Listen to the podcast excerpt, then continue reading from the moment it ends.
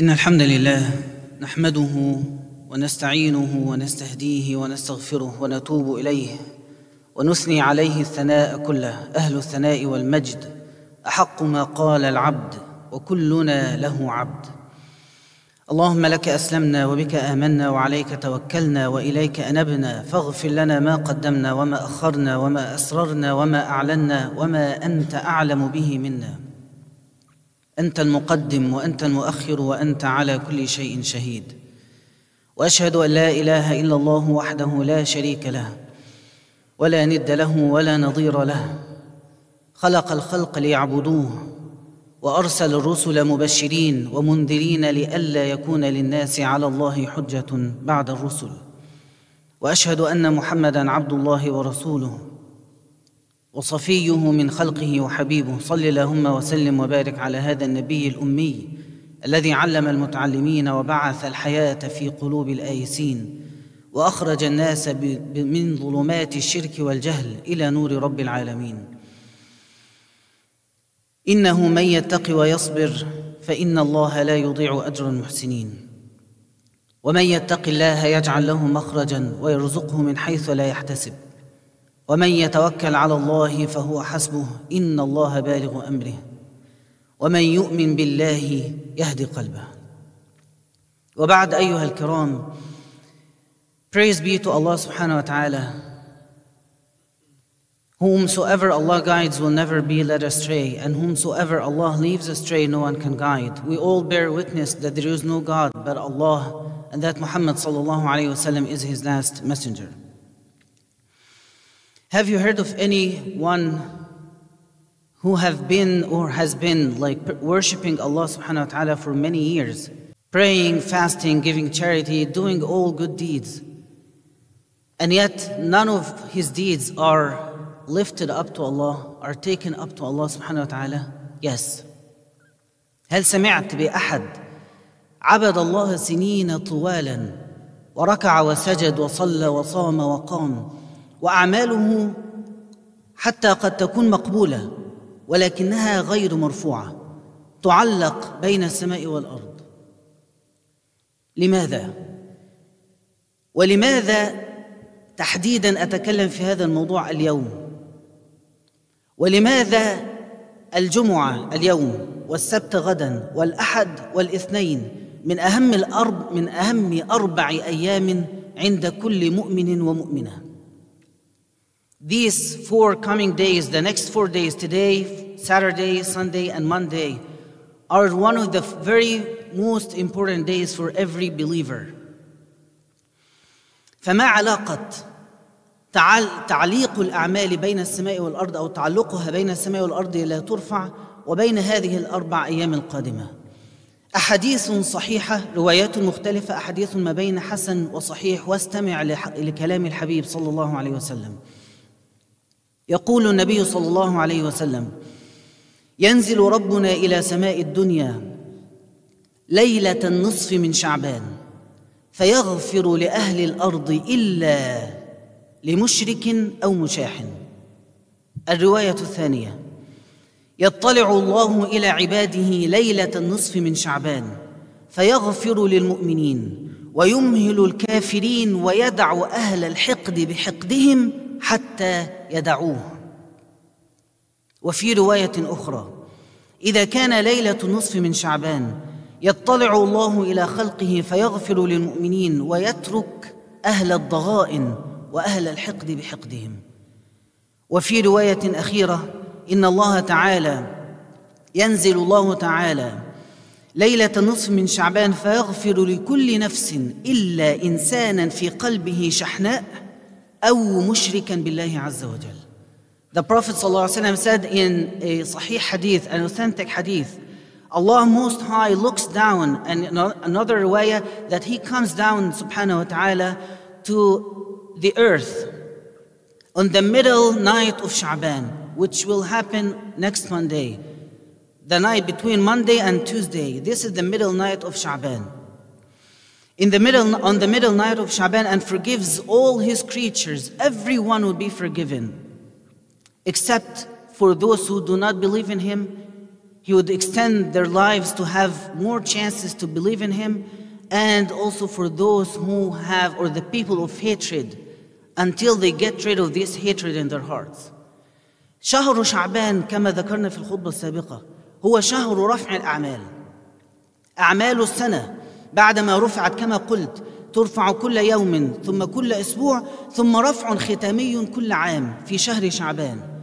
فبهذا الرفع بعدما ترفع الأعمال لهذا كان النبي صلى الله عليه وسلم يصوم أكثر شعبان فأحب أن يرفع عملي إلى الله وأنا صائم. مع هذا الرفع يتنزل أو ينزل الله عز وجل برحمته فيعطي هدايا لعباده فيغفر للجميع بغير عمل يعني مكافأة نهاية السنة.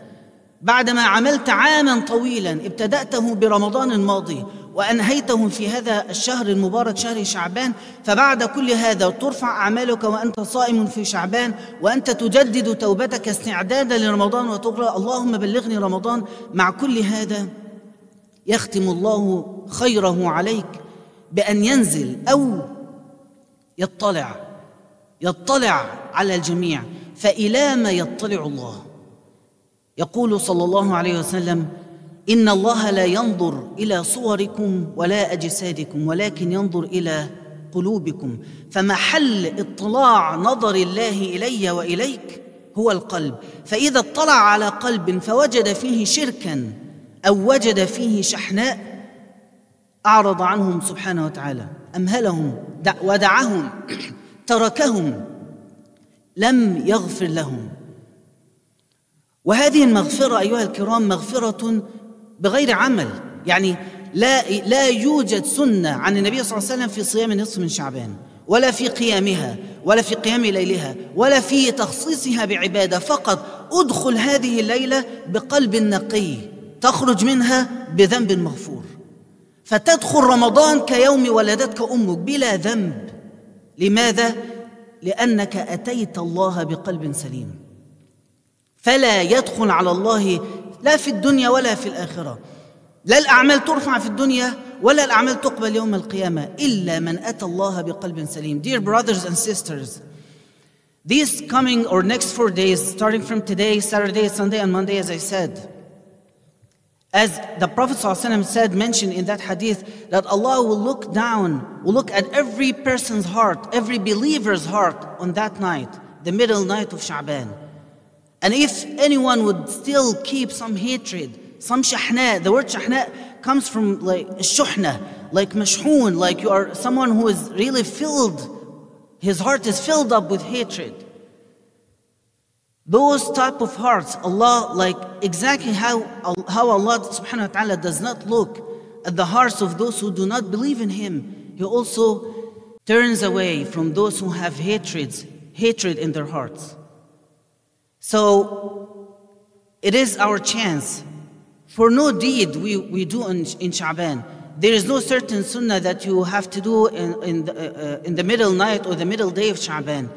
No f- special fasting, no special uh, qiyam, nothing at all, except for your heart. To be cleaned, to be yani, purified, to be ready for the forgiveness that Allah subhanahu wa ta'ala will shower the people of earth on that night. يعني حاجة لما تتفكر فيها أي نوع من الغل في قلبي يجعلني أبخل على نفسي بمغفرة الله سبحانه مغفرة مجانية يا إخوة. يعني أنت تتعبد لله سبحانه وتعالى كل ليلة ابتغاء ماذا؟ أن يعتقك من النار. أنت تتعبد بل حياتك كلها. لماذا تقرأ القرآن؟ رجاء المغفرة. لماذا أتيت اليوم إلى هنا حتى يغفر؟ لماذا تصوم في رمضان حتى يغفر؟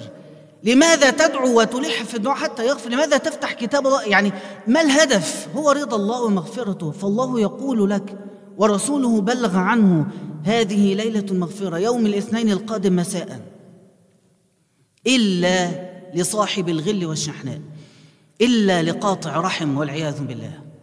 Those who sever the ties of kinship with relatives or brothers, like it doesn't make any sense for a believer who is working day and night asking Allah's forgiveness, who is waiting for Ramadan like desperately because he wants to shower himself from all the sins he has committed throughout the year.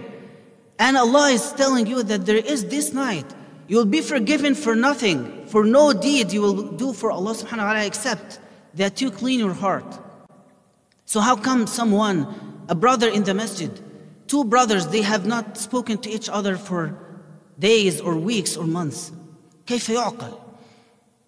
لا أنا آتي المسجد وأصلي لكن فلان لا ما أقدرش أسلم عليه. يا لا حول ولا قوة إلا بالله. كيف هذا؟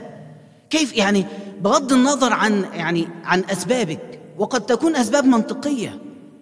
وحتى أهل الجنة على أبواب الجنة ونزعنا ما في صدورهم من غل. حتى هذه اللحظة قد يكون هناك بعض من الشيء في الصدر. ولكن وأنت مقبل على مغفرة الله. هل ما بينك وبين أخيك يستحق أن تحرم نفسك من هذه المغفرة؟ هل عبادة السنة لا تستحق أنها ترفع الآن؟ خلاص بقى يعني هديتك. شهر رفع الأعمال سترفع. هي الآن ترفع هي الآن تؤخذ من الملائكة وترفع إلى رب العالمين فما أن ترفع حتى ينزل بمغفرته عندك.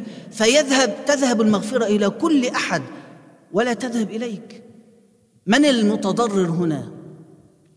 من المتضرر؟ الذي يعيش بغل هو التعيس.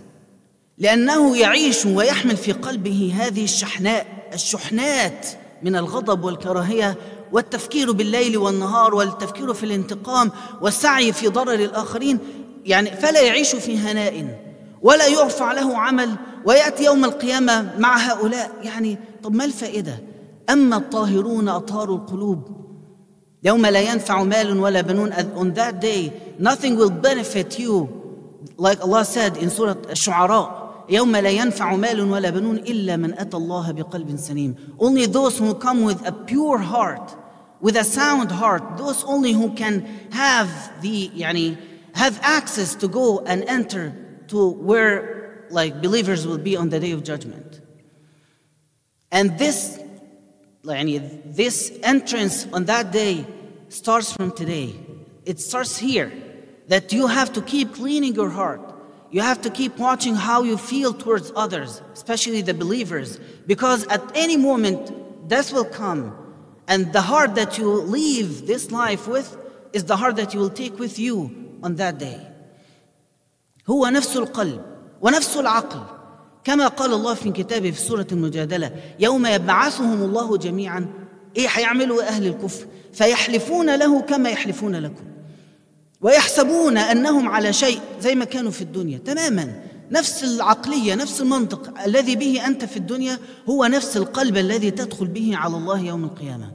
فإذا لم تملك أن تطهر نفسك وقلبك وروحك من أي شحناء تجاه مسلم ومسلمة زوجة قريب خال أو عم سواء هنا أو في بلدك سواء بك لك به صلة رحم أو غير لا, لا تربطك به دم أي مؤمن وأي مؤمنة إذا لم تصفي العلاقات وإذا لم تصفي النوايا وإذا لم تطهر القلب فاتتك مغفرة مجانية مغفرة بغير مقابل منك هدية من الله لمن تعبد خلال العام الماضي ورأس العبادة وخير العبادة طهارة القلب تجاه المسلمين. النبي صلى الله عليه وسلم قال كفى بالمرء اثما أن يحقر أخاه المسلم أن يحمل في قلبه شيء سيء تجاه المسلم يكفي به أن يكون آثما ان يكون اثيما وحينما سئل اي الناس افضل when the prophet ﷺ was asked who is the best among all of us he said كل مخموم القلب صدوق اللسان قالوا يا رسول الله the prophet ﷺ said the best among all of you are those who are sincere in speech and who have pure hearts مخموم كانت كلمة لم يفهمها الصحابة في وقتها فقالوا وما مخموم القلب يا رسول الله؟ قال هو التقي النقي. القلب التقي النقي. الذي لا اسمع بقى. الذي لا إثم فيه. ولا بغي ولا غل ولا حسد. هؤلاء هم أهل الأفضل عند الله سبحانه وتعالى. The Prophet ﷺ said, Those who have pure hearts are those who have no envy, no hatred, no bad heart feelings towards any Muslim. هؤلاء هم الأفضل. Those are the best among everyone else. يعني الأفضل من منا اليوم في هذه الساعة في هذا المكان كل مخموم القلب صدوق اللسان. نعم هناك أسباب للخلاف. يعني إحنا بشر ونغضب ونثور وهناك أسباب للقطيعة حق.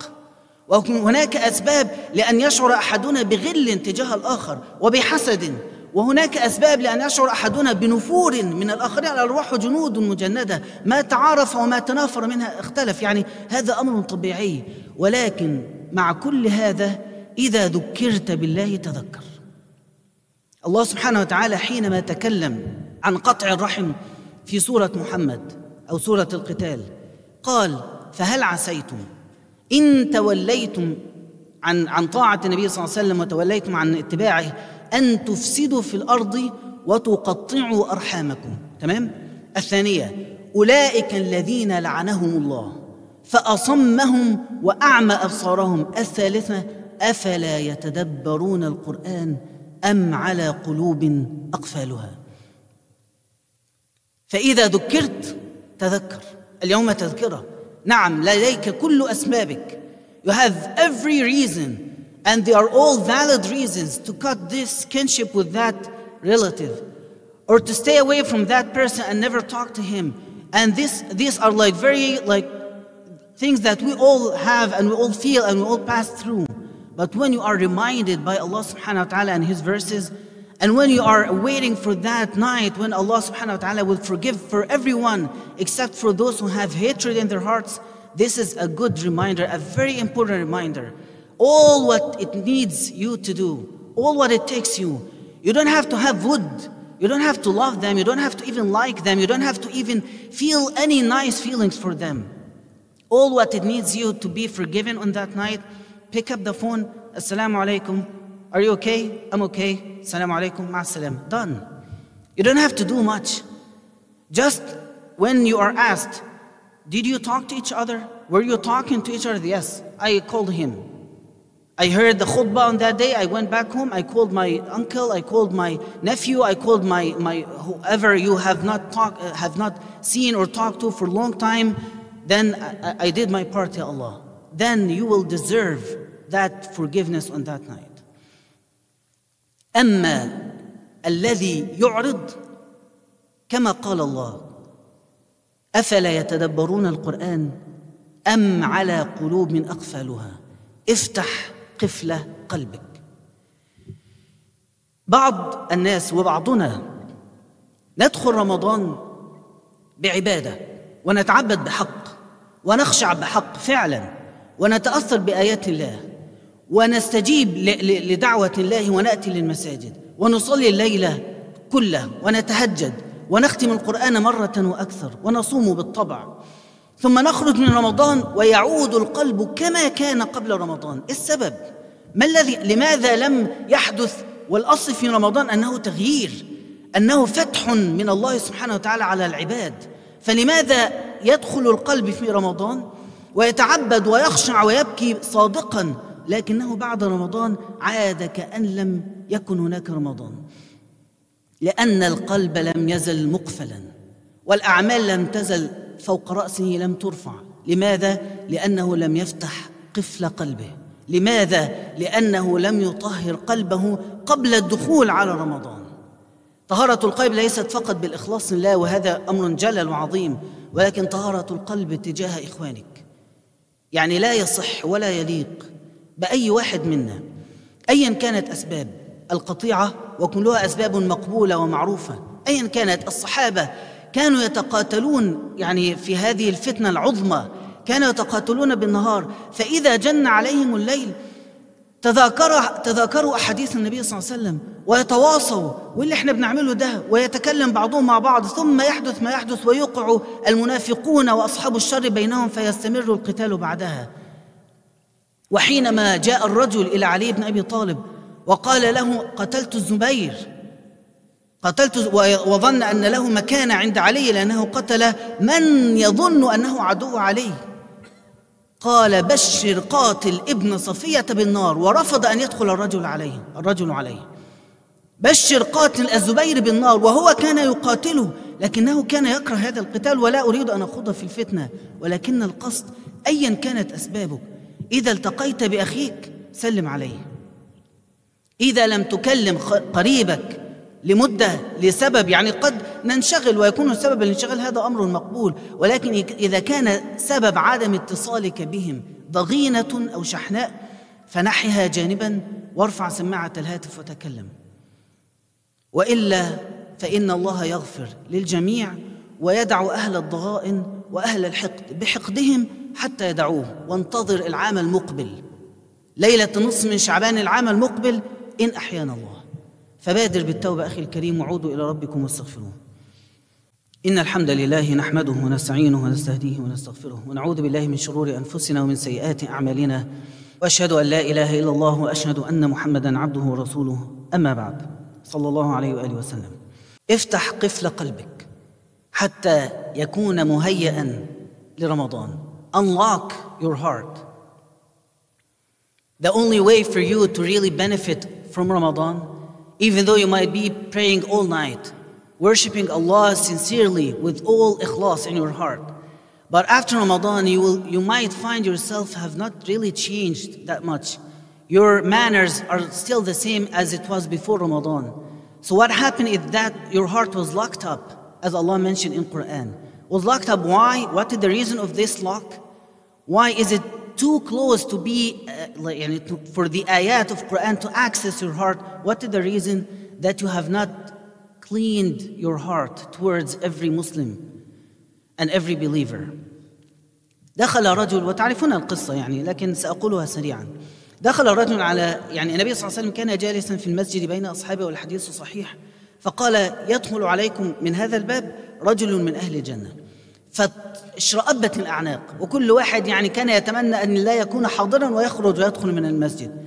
فيقول الصحابي الراوي فدخل رجل من الأنصار تقطر لحيته ماء من الوضوء يحمل نعليه أو الحديث نصه قد علق نعليه بيده الشمال ولها وقفة بيده اليسرى. So the Prophet ﷺ was sitting in the masjid and he said, one of the people of Jannah will come in from that door. Then a man of the Ansar came in and he was carrying or holding his uh, like shoes in his left hand and he was he just had wudu so the water was falling off his beard. فدخل الرجل وصلى. وفي اليوم التالي وتعرفون القصة؟ قال النبي صلى الله عليه وسلم نفس مقالته ويدخل عليكم من هذا الباب رجل من أهل الجنة. فيدخل نفس الرجل بنفس الهيئة. وفي اليوم الثالث فذهب الرجل الراوي سيدنا عبد الله بن عمرو بن العاص. ذهب إليه وقال له يعني أمكث عندك في البيت أيام فقال نعم تعال فمكث عنده في البيت So a Sahabi who saw this, he wanted to know what is so special about this man to be um, told that he is one of the Ahl Jannah and yet he is still alive. Like everyone thinks I might like leave Islam at any point, but he will never leave Islam. He will always stay steadfast on that path. He will never be, he will never change whether his faith or his manners or his way to the rest of his life. What is that secret that makes someone steadfast on that path? What is the secret of a person who, that makes him never changes? And we all change. Life changes us every day. Like we are not the same, like we are not who we are yesterday and will never be the same tomorrow. So, what makes a man will remain as he is all the way after like 10, 20, 30 years until he dies? What is so special about him? Abdullah went to his home and stayed with him for three nights, and he said he wouldn't even wake up for Qiyam.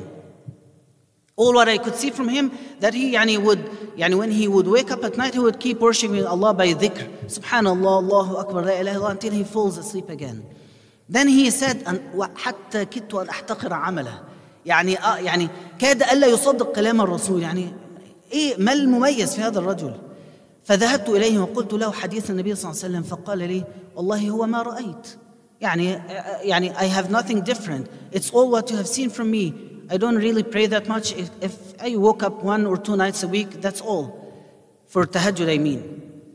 Then after Abdullah left, he called him, he said, يعني تعال تعال ولكني إذا بت ليلتي لا أحمل في قلبي غشا لأحد ولا أحمل حسدا على خير أعطاه الله لأحد.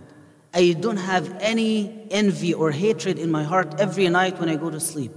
فقال عبد الله هي التي بلغتك وهي التي لا نطيق هي التي بلغتك وهي التي جعلتك مميزا عن الجميع فلا نطيقها نحن الشاهد أيضا من الحديث أن الرجل دخل يعني وهذه لفتة جميلة من الصحابي الراوي الحديث دخل يحمل النعلين بيده اليسرى.